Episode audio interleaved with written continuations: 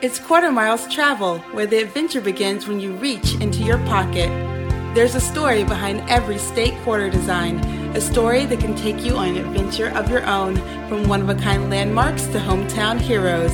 Start your journey with Anita and Olivia, one quarter mile at a time. Life is meant to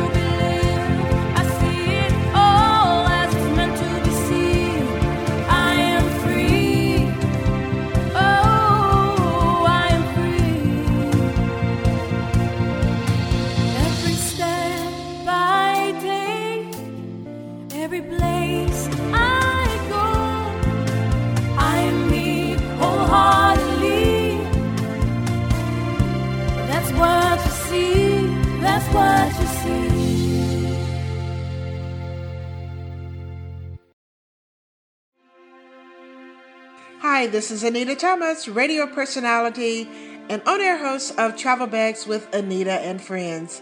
I'm also the creator of Quarter Miles, a travel program with a bit of a different twist. I started this program on my radio show over a year and a half ago.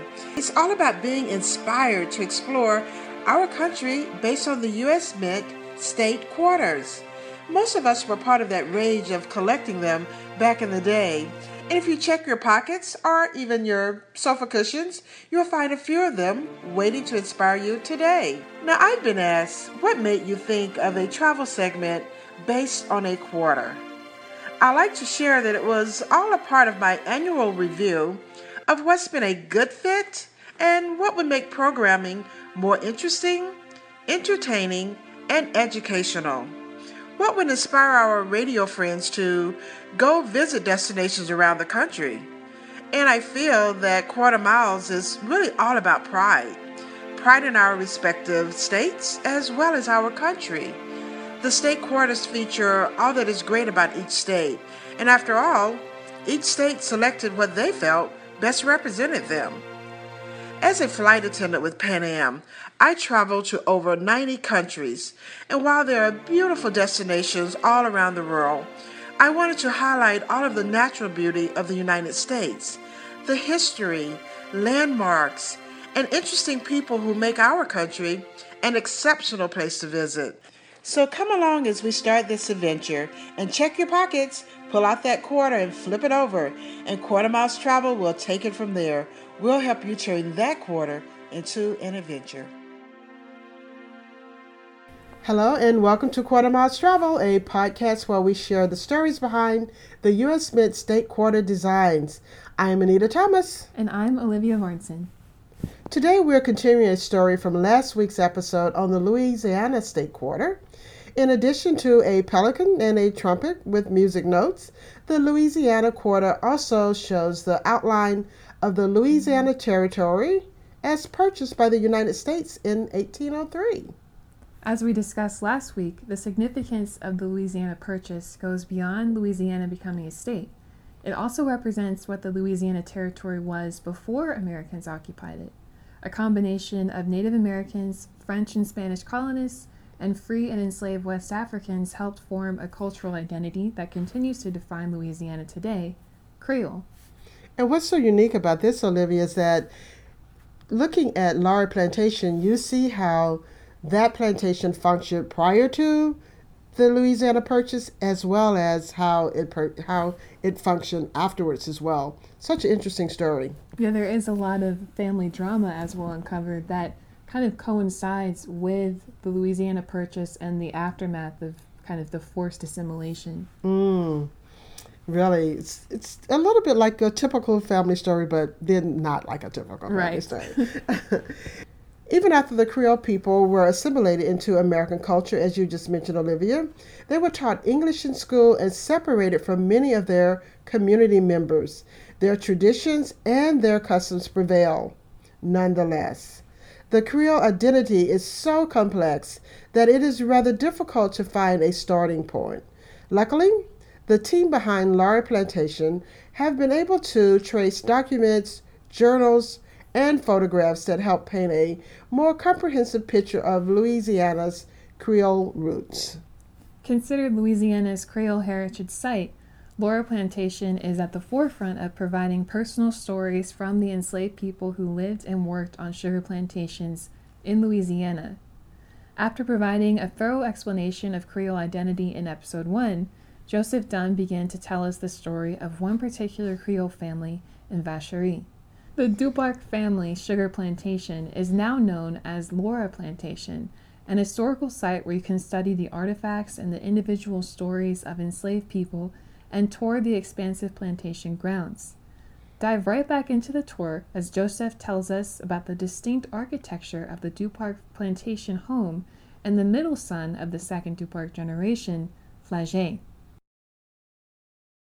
One of the very first things that you probably noticed as we walked up to begin the tour is that this house does not fit into what most people imagine a plantation house is supposed to look like. And that, again, is because we are not in the American South right here. Um, Greek revival or neoclassical architecture, those big white houses with the giant columns, did not arrive in Louisiana as an architectural style or trend until the 1820s. Remember that Louisiana was founded as a French colony in 1699. And so, up until the early decades of the 19th century, this is the kind of house that you would have found here along this river in various sizes, obviously. Um, and they were not built to be ostentatious displays of wealth, they were built to be functional farmhouses for the sugarcane season. So, that explains the architectural difference. And so, if you imagine even what we might have seen in our own lifetime, lifetimes, yes. So, you have Victorian architecture, then that moves into Craftsman architecture, which moves into ranch style, which moved into McMansions, right? So this is just a progression of, of architecture. Okay? Um, downstairs, we met Laura's grandmother Elizabeth. We just met Louis Duparc, but right here above the mantelpiece is Flagy. Remember that Flagy is the second son, and we imagine him having a bit of middle child complex because Flagy did not get to go to France to do his studies there. We do know that he had the very best education that money can buy because we found the receipts for his violin and his dancing lessons. He had to be able to navigate in this upper crust Creole society. He was investing heavily in real estate in New Orleans, not only in the French Quarter, but also in the American sector on the upriver side of Canal Street. He was lending money to people at very high interest rates. And when he died during the Civil War, his house in the French Quarter was sequestered by dozens of officers of the Union Army. Inside, they found an armoire that was filled with gold and silver. So when Flagy died, you can imagine that sparked a civil war in the midst of the family. For the next 20 years, they're going to constantly fight and sue each other trying to control the fortune. But Flagy had done like most men of his time period. He waited until his early 30s to marry a much younger cousin. A cousin again because we're in a feudal and aristocratic society. Remember the map downstairs? All those people know each other. They're related. They marry in the same groups, in the same families to always reconsolidate these family business networks and the land and the money. And the cousin's name is Mercelie Cortez, and she's right over there above the, the sofa. But Flagy and Mercelite have no children. That does not mean, though, that Flagy does not have descendants. But we'll have to wait to meet them in the slave cabins. Elizabeth's son, Emile, and her daughter, Ami, were born in the 1820s. After nearly 40 years overseeing the family plantation, Elizabeth began to worry that neither of her children would successfully carry on the Duparc legacy. Here Joseph details how Emile and Ami differ from their mother, and finally we reach the plantation's namesake, Elizabeth's granddaughter, Laura. We've now arrived at the third generation of the family. Now you remember that Elisa has died from the overdose of arsenic trying to cure the pimples. Flagy has no legitimate descendants, so now the only two people left who can carry this family company into the future are going to be Elizabeth's two children.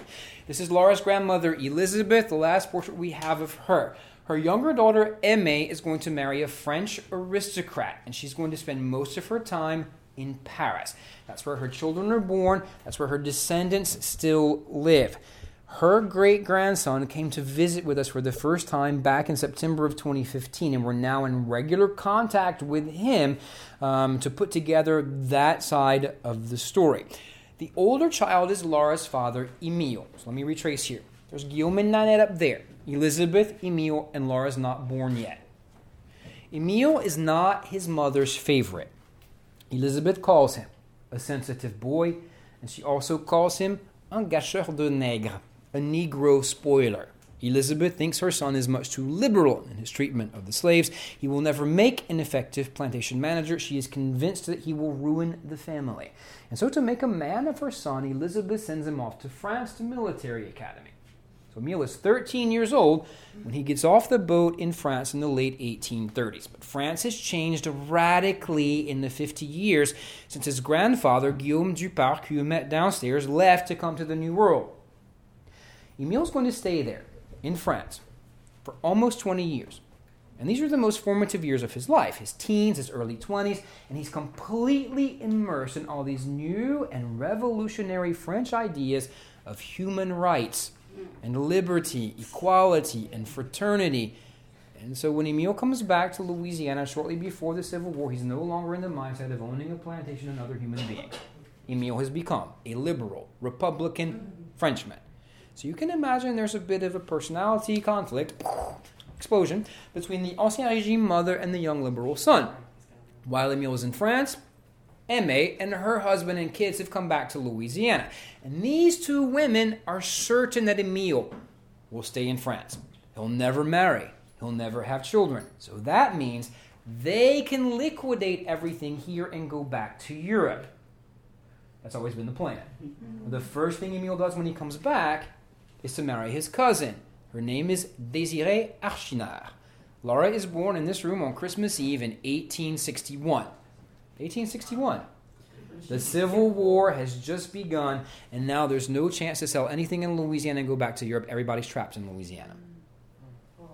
Laura realizes early in her childhood that she's been born into a matriarchal family and a matriarchal society. Remember, I told you the men marry in their 30s with much younger women. The children arrive, but then the men die in their 40s, their early 50s. They leave behind young widows, young children. And these Creole women always step up and they martyrize themselves to rear the children and to save the family companies.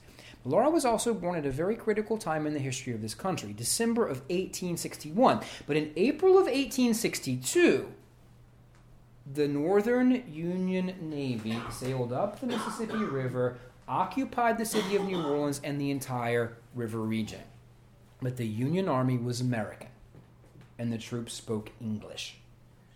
The military occupation lasted here for 17 years. So that means that Laura grew up in occupied Louisiana with Americanization and the English language everywhere. And she could see that the Creole and the French world of her family was beginning to disappear. But Laura was like all women of her generation. She wrote very long letters and she kept enormous scrapbooks. Laura writes the story of her great grandfather coming from France to fight in the American Revolution alongside George Washington. The last thing that she pasted into a scrapbook was a photograph from Time magazine, and in that picture are astronauts training to go into outer space. Laura was born in this room in 1861.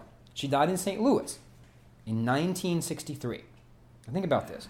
When Laura was born, Abraham Lincoln was president of the United States, and when Laura died, John F. Kennedy lived in the White House. When Creole people in Louisiana were confronted with English speaking Americans, they saw them as true foreigners rather than their new fellow countrymen.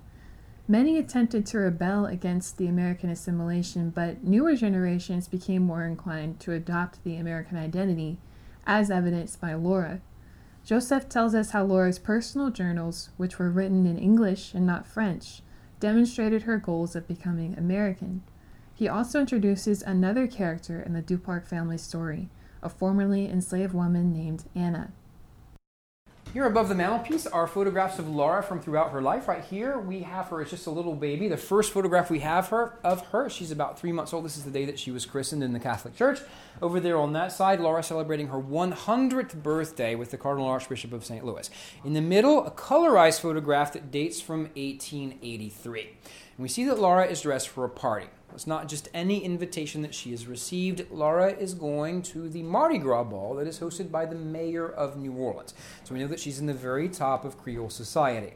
You notice if you look closely that Laura is dressed as Mephistopheles. She's the devil. She's got horns on her head and she's carrying a pitchfork. Laura liked to push the envelope a little bit. One of her childhood friends nicknamed her La Petite Rebelle, the little rebel. We can certainly see that in that picture.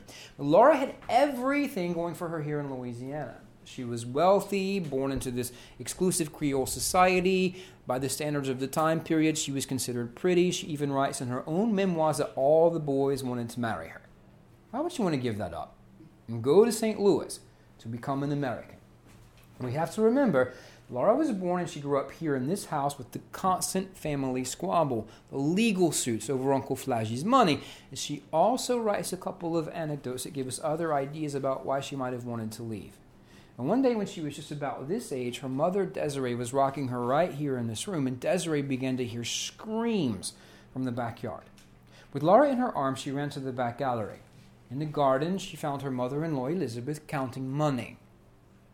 Elizabeth was talking with a man on a horse. Standing just next to her, screaming and crying, was a young woman named Anna. Anna was clutching her little boy tightly to her chest.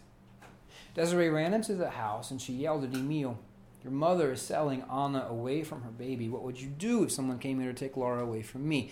And Emile tried to stop the transaction. His mother told him, This is none of your business. These are my Negroes, and I'll do as I please And she came back into the house to count her money. On the spot, Emile bought Anna back to keep her with her child. And to protect her, she was integrated into Emile and Desiree's household to be Laura's nurse. She was one of the first American slaves brought into this house. This all happened early in 1862, and the Civil War had just arrived in Louisiana. Now you recall that Emile had been to the military academy in France. So he thought it was his duty to go off and defend his homeland against the invading Americans. Here's a plot twist for you.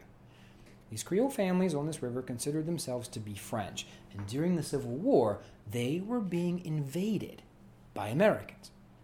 This family reclaimed French nationality at the beginning of the Civil War to protect their assets and sued the U.S. government for reparations at the end of the war. Emile was gone for four years. In the meanwhile, Desiree escaped to central Louisiana with baby Laura and Anna the slave. When the war was over, everybody came back here. Anna was free. She stayed as Laura's nurse and later as Laura's maid. And when Laura was married in New Orleans in 1891, 30 years after the beginning of the Civil War, Anna, the ex slave, is listed among the family members present at Laura's wedding. Laura did eventually get her wish to become American and leave the family plantation behind. And it wasn't until she had children of her own that she set out to write detailed memoirs of her time at the plantation. These writings provided valuable source material for what life was like within the plantation home. But as Joseph points out, that's only half of the story. Laura was 14 years old when she told her parents here in this dining room that she wanted to be like all the other girls her age. She wanted to go to school full time in the city, she wanted to speak English, and she wanted to learn to live as a modern and liberated American. Laura's father, she writes, put his head on the table and he cried.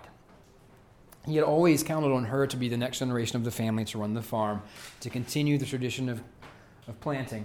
Laura wanted nothing to do with it. She spent five years in the city studying. She was only 19 when her father died, and she felt obligated to come back here to help her mother and her younger brother with the business. She did it despite herself for about 10 years. Laura traveled quite often.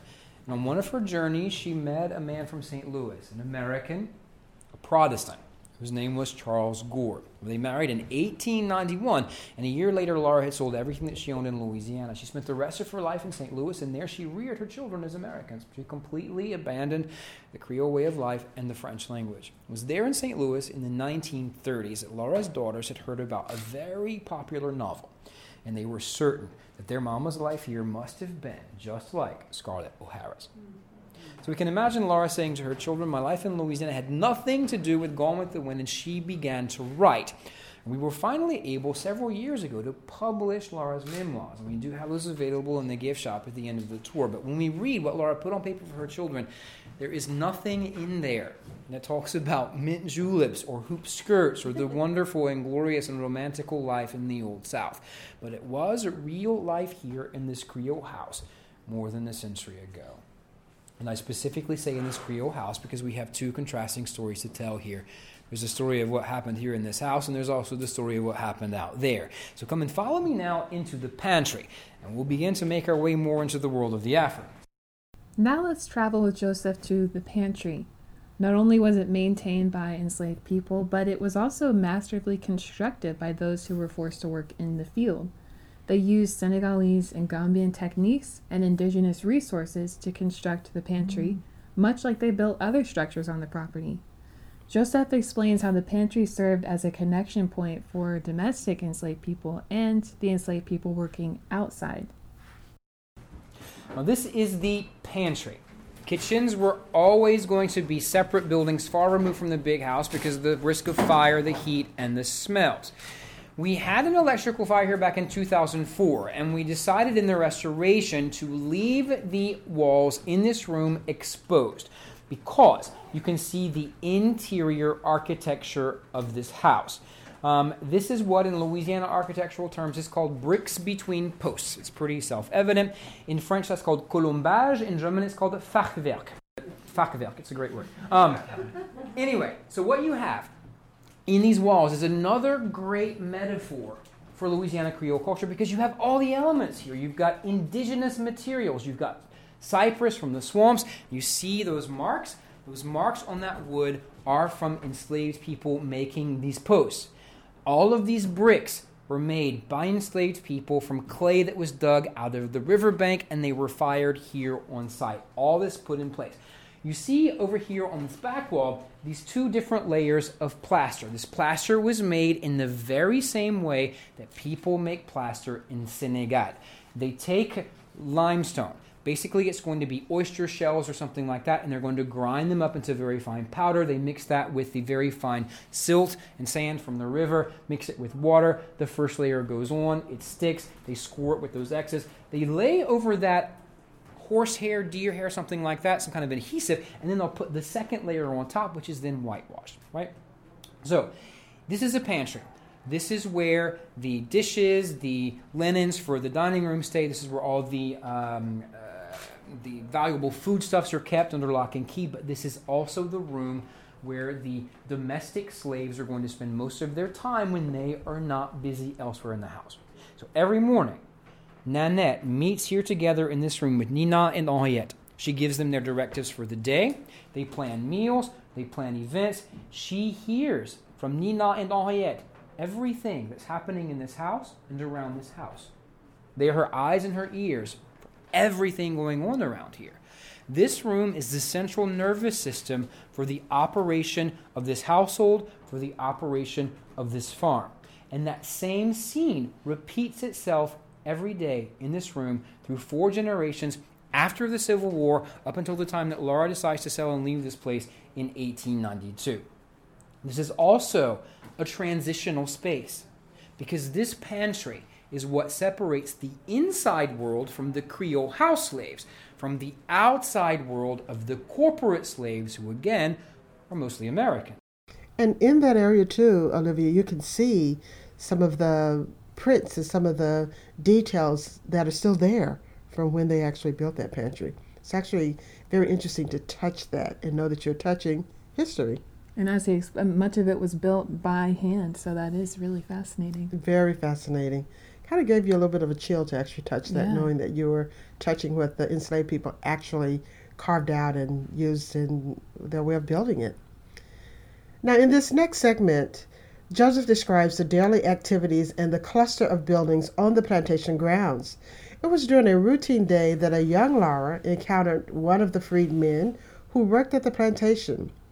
This interaction became a turning point for Laura and fueled her desire to leave the family farm as soon as possible. It's a very stark reminder that the end of the Civil War did not mean formerly enslaved people were granted a happy ending.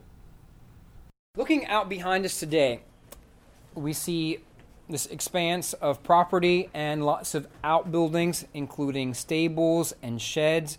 Um, there is a brick foundation immediately behind us with a little panel in front, and that is where the original kitchen sat. It was a two story building. So, those two little buildings you see there now are not the kitchens, they're actually early 20th century tool sheds. Um, historically, everything you see behind us would have been an anthill, a beehive of activity. Because not only were there nearly 200 enslaved people here, you also had the family members, you also had the um, hired um, uh, people who were working here and the animals chickens, horses, mules. It was very loud and very busy 24 hours a day. But looking just behind us, we'll see there's a palm tree and there's a well just behind the palm tree.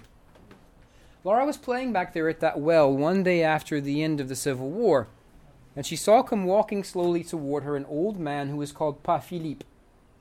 Philippe had spent most of his life here.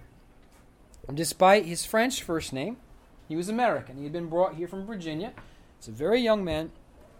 And before the war, he had worked in the fields, but now his new job was to water the mules. When he saw Laura, he politely lifted his hat to say hello, and Laura saw something on his face that she had never seen before, so she asked him very innocently what it was. But Laura was not prepared for Philippe's response. As a young man, he had tried several times to run away to escape to freedom. Each time, Nanette put ads in the newspaper, sent men with guns and bloodhounds to track him down.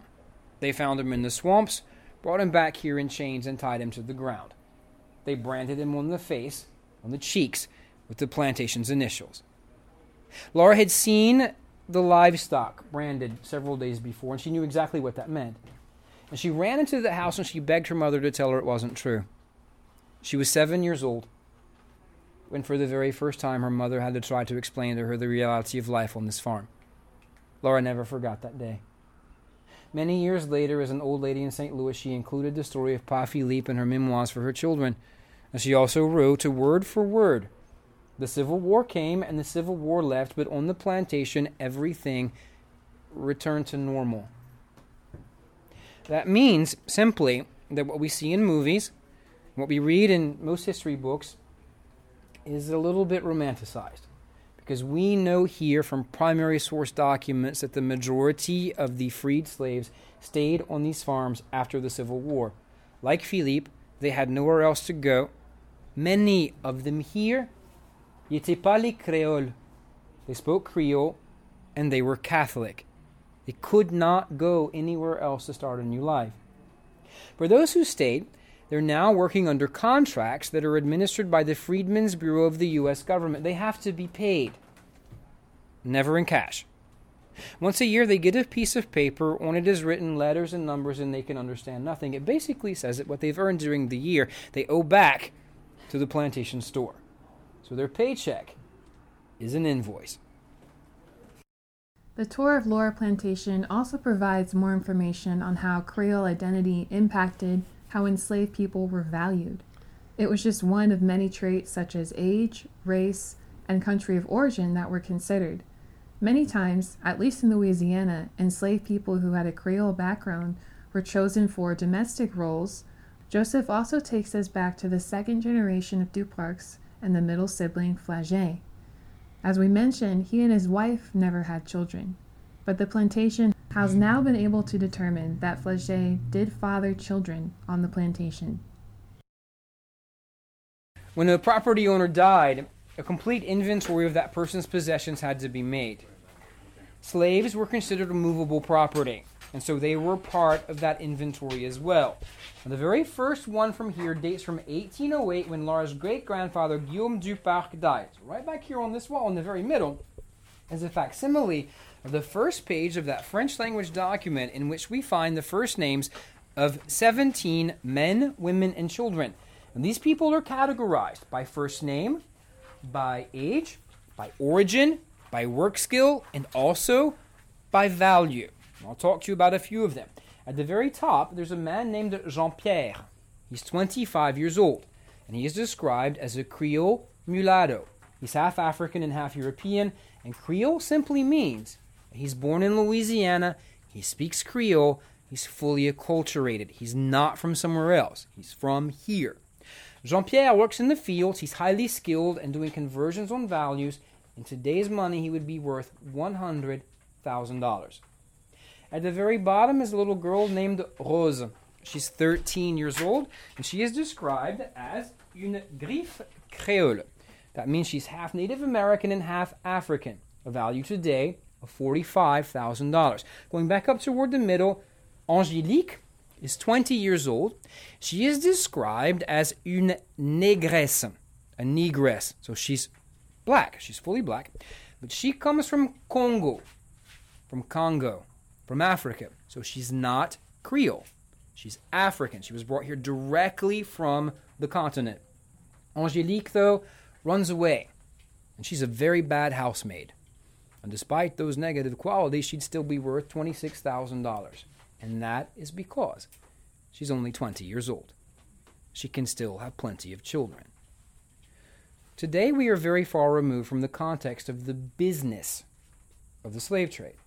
And so we might imagine that Europeans went to Africa and they arbitrarily rounded people up to send them to the New World as slaves. It didn't work like that at all.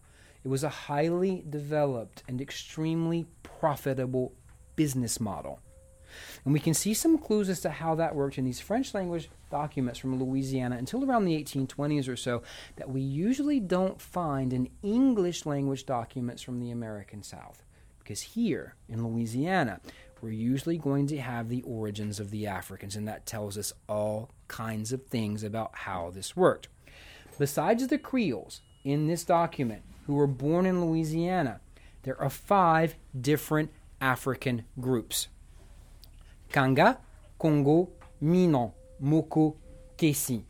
These were all agricultural people in Africa during this time period. They all knew about sugarcane.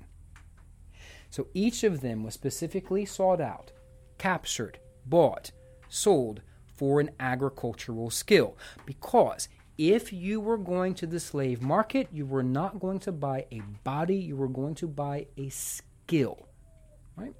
Um, it's also interesting to look at these documents because it gives us also an idea about how these owners needed and wanted. It was in their best interest to have a diverse population of enslaved people because that guaranteed them control over them.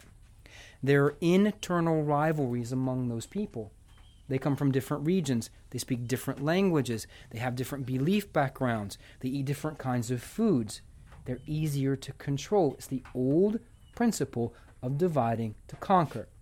And that's not something that I really grasped until one day I was doing a tour in French for a group of diplomats, and they were from 10 countries in West Africa. And on the front gallery of the house, the lady from Guinea turned to me and asked this question. She said, Joseph, what color were the slaves on this plantation?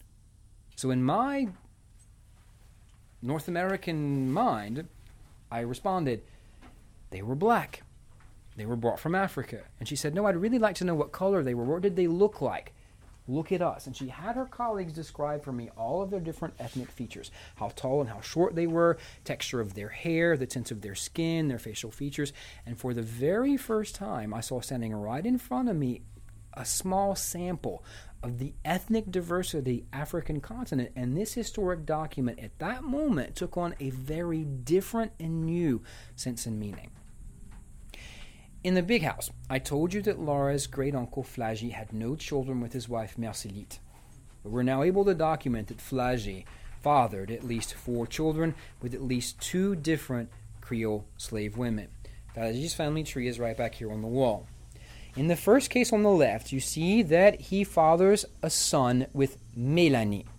Melanie works in the fields. But in this system, children take their status from their mother. So, despite the fact that his father is white and owns this place, that little boy is going to be born enslaved. He is given the first name of his natural uncle, Louis Duparc. After the Civil War, because now they can legally do so, he's going to get married with his longtime companion. Her name is Matilda. But there we notice that Matilda is the daughter of Henriette who lives right over there in that house with Nanette. And she's also the granddaughter of Rose and Jean Pierre, who are right over here in this very first inventory. So you see, right there, these people have known each other for several generations already. Matilda and Louis Flagy have no children, and they're buried down the road at the Catholic Church. Later, Flagy is going to father three children with Henriette Jean Pierre. Notice that she is the granddaughter of Nina, she lives right over there also with Nanette in the Petite Maison. Now, the first child born here is going to be a little girl named Clémence. Well, this means that Clémence becomes the personal property of her natural grandmother, Nanette. And because Clémence is born and grows up over there in that house, she's going to be trained to be a lady's maid. She can cook, she can sew, she can clean. She learns her catechism because Nanette is very Catholic, and she also learns to read and to write. This is not out of the ordinary for female house slaves in this family. Do you think that Nanette knew that Clémence had been fathered by her son Flagy? Yes. But would Clémence have been considered to be or treated as the granddaughter of the matriarch of this plantation? Absolutely not. What did I say to you on the front porch a few minutes ago? Integration does not mean equality. And right here, with that photograph of Clémence with her name, you can see exactly how this worked. Flagy Duparc was 66 years old when Clémence was born. Her mother, Henriette Jean Pierre, was barely 14. Flagy Duparc was a very rich and extremely powerful man. According to the Louisiana laws of the time period, he could have emancipated every one of these people. He also could have left them up to one eighth of his personal fortune. His last will and testament dates from just before the Civil War and designates his sister and his two nieces as his only heirs. The irony of this story is that today it is the descendants of the natural children of color of a Flagy Duparc who are the only direct descendants of this family who remain in North America. It was actually some of them who, about two years ago, gave us that middle image of Clémence so that we could tell her story. Here, a couple of weeks ago, I had seven of her great grandchildren in one of my tours, and we're now working directly with them to do a family reunion for them here next year. Now, as Joseph leads the tour to the slave cabins, he details the dynamics of families and communities that formed in these cabins over the course of the plantation's operation. Unfortunately, very little information is available on the experiences of enslaved people, especially those who spoke French. But over time, the team at Laura Plantation has uncovered more individual stories from those who were enslaved at the plantation and throughout Louisiana. Here he shares the story of a man named Edward.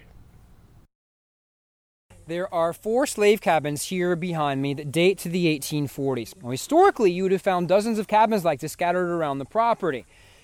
We're able to document between 1808 and the beginning of the Civil War no less than 400 individual names of enslaved people who moved through this property. However, the stable population of corporate slaves here was always between 150 and 200 people. That does not count the individual family members who owned slaves in their own right.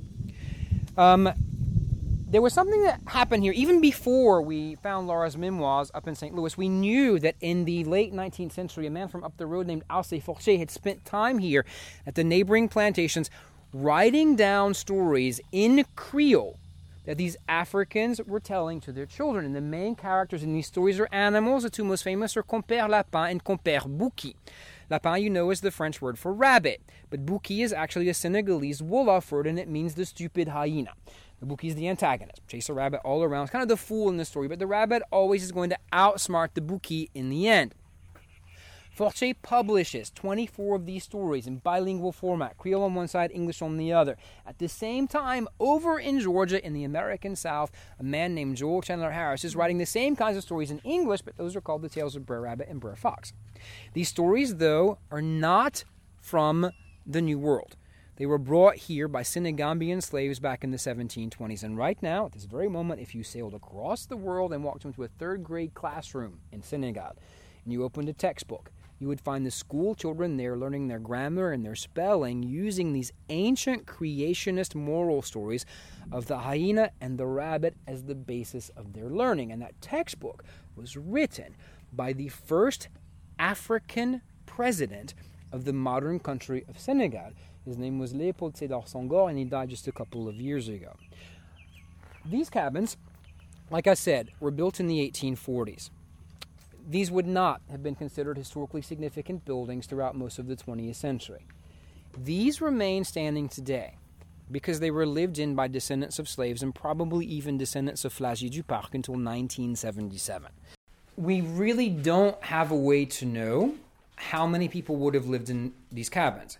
And that's because there was never any fair or equal distribution of housing here. Everything was dependent upon um, the, so, the the place and the social hierarchy I described to you earlier. Also, in interpersonal relationships these people might have had with the overseers or with the property owners. And also recall that there are between 150 and 200 people who live back here. It's a village. In this village are all those kinds of relational dynamics you're going to have in any kind of community. So, in a house like this, you might imagine a nuclear family. You might imagine a single parent household. You might imagine groups of men or groups of women, but it is dynamic. And so, without specific documentation about each of these cabins, we really just don't have a way to know. On the back gallery, I mentioned those contracts put in place after the Civil War between the emancipated workers and the property owners. So now we're moving into a new economic system. We're moving from slavery into sharecropping. And so, and the company store system. And so, this is the contract that Laura's grandmother Elizabeth signed with many of these people. Um, there are 53 names of men here. I would like for you to remember number 10, Edward Grow, and number 20, Philip Grow.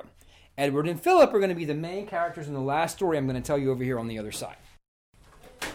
It's almost impossible to reconstruct the entire biography of a person who would have lived in one of these cabins. And that's because these kinds of first-hand accounts simply don't exist. Even if during the 1940s there was lots of work done in the American South with elderly people who had been slaves as children, all of that work was done in English. And there was never anything done here in French or in Creole. Every now and again, we get great leads. About two years ago, the Civil War pension records in Washington, D.C. were finally open to researchers, and there we have been digging and finding lots of great information, including the story of a man named Edouard.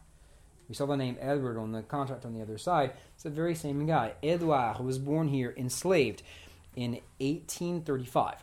His mother was a Creole slave named Mélanie, the very same Mélanie we saw in the barn over there, but Edouard's father is not Flagy Duparc. His father is American. So as a young boy, Edouard is trained to be a brick mason. But the thumb of his right hand is crushed, and it has to be amputated. Later, he is retrained to be a brick mason, which, uh, which retrained to be a sugar maker. He's retrained to be a sugar maker. Puts him at the very top of the skilled slave hierarchy. He marries, he has children, but in 1862, the Civil War arrives in Louisiana with the occupation of the Union Army. One thing you will not learn in school is that Abraham Lincoln's Emancipation Proclamation did not really free the slaves. It was a political ruse to appease the abolitionists. Because if you read that document word for word, you clearly see that New Orleans and the river region and all the occupied territory are exempted from emancipation, and that is because the Union Army needed the slaves on the farms to feed the troops and to keep the economy of the river and the port going. And add to that that many of these people here didn't speak English. Edward somehow, though, was recruited into the Corps d'Afrique. These are the Negro troops of the Union Army, the U.S. colored troops, they were called, and he's sent off to fight in the war. He ends up at the Battle of Port Hudson, outside Baton Rouge. Port Hudson is going to be the longest siege of the Civil War. Edward and his comrades are dug into the deep trenches along the river, and they're fighting for their lives. The bombardments don't stop for weeks. His eardrums burst. He loses most of his hearing. He's biting cartridges so that he can shoot back. All of his teeth fall out. When the war was over, Edward was free. He walked back here to his wife and to his children, to his job as a sugar maker, to one of these cabins.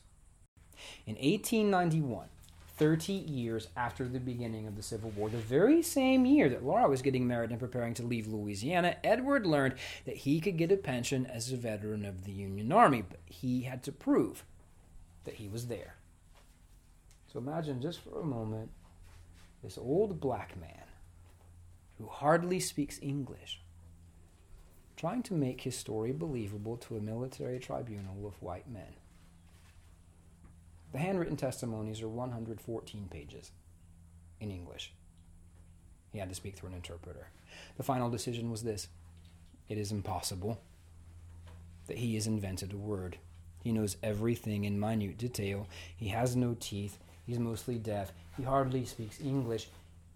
he is simply a feeble minded old Negro. Edward got his pension, $12 a month that he collected until he died here in 1906. This photograph was taken in 1888 at the sugar mill, which used to sit behind these cabins. Edward is the third man here from the left. We've magnified him on this side so you can see what he looks like better. I told you that his mother was a Creole slave named Melanie. Edward's father was an American slave named Philip Grow. He's in fact the very same Pa Philippe I told you about on the back porch who was branded on both cheeks because he tried to run away to escape from freedom. And here in Laura's memoirs on page 102 is a photograph of Edward's daughter. Her name was Susan, and we can see her standing right there, the top of the back steps that we just came down a few minutes ago. Well, like I told you in the very beginning, out there under those trees, what we do here is not about the house, it's not about the dishes, and it's not about the furniture. We've just taken a walk together in the footsteps of four generations of one Louisiana Creole family, and you've seen that the members of this family are white, black, in between, free, enslaved, all in the same family. And they lived here in very complex and complicated contexts and relationships that go way beyond anything that any of us can imagine today, and it's our privilege to bring them back to life for. So, how does this story fit with the theme of Louisiana State Quarter? The Louisiana Territory was valuable to the United States, not only as a mere acquisition of land, but also through the growing industries built on the labor of enslaved people. Laura Plantation provides some of the most in depth personal accounts and houses high quality photographs and artifacts that help tell the story of the people who built a thriving sugar farm. We learn from Joseph that many enslaved people who were brought to the French colony before the Louisiana Purchase and those who were born there were key contributors to the Creole identity as we know it today. The Native Americans, European settlers, and freed and enslaved West Africans who lived in the Louisiana Territory had formed their own sense of nationality, and it was drastically altered by the events of the Louisiana Purchase. Despite years of forced assimilation, the Creole identity is still closely tied to Louisiana state pride today. Now, Olivia, you know, I really have to just kind of share with you my a little bit of my feelings of visiting there. I had a couple of feelings. I mean, first of all, as an African American, whenever I go to a place where people were enslaved, it's sort of a spiritual journey for me. I like to kind of put myself in the place of seeing if I can can bring up any feelings of what it must have been like for the people who lived there and who were enslaved there and who had to work in those sugarcane fields. Just just for myself to kind of gain a a more realistic understanding than just what is presented to me. Because so often a lot of those stories are not available of the people who were enslaved. And in so many cases, and Laura Plantation does a really good job of not doing this, but in so many places, so much of the focus is on the plantation house, the furniture, and the dishes, and all of those things. And I'm standing there thinking, well, yeah, but if I lived in that time, I would have been the person who was responsible for cleaning those dishes and making sure the furniture stayed polished. So, what was great about Laura Plantation was that you do get a chance to learn about the people and not only the enslaved people but the whole family because the people who were enslaved did become really part of the whole plantation and the whole family.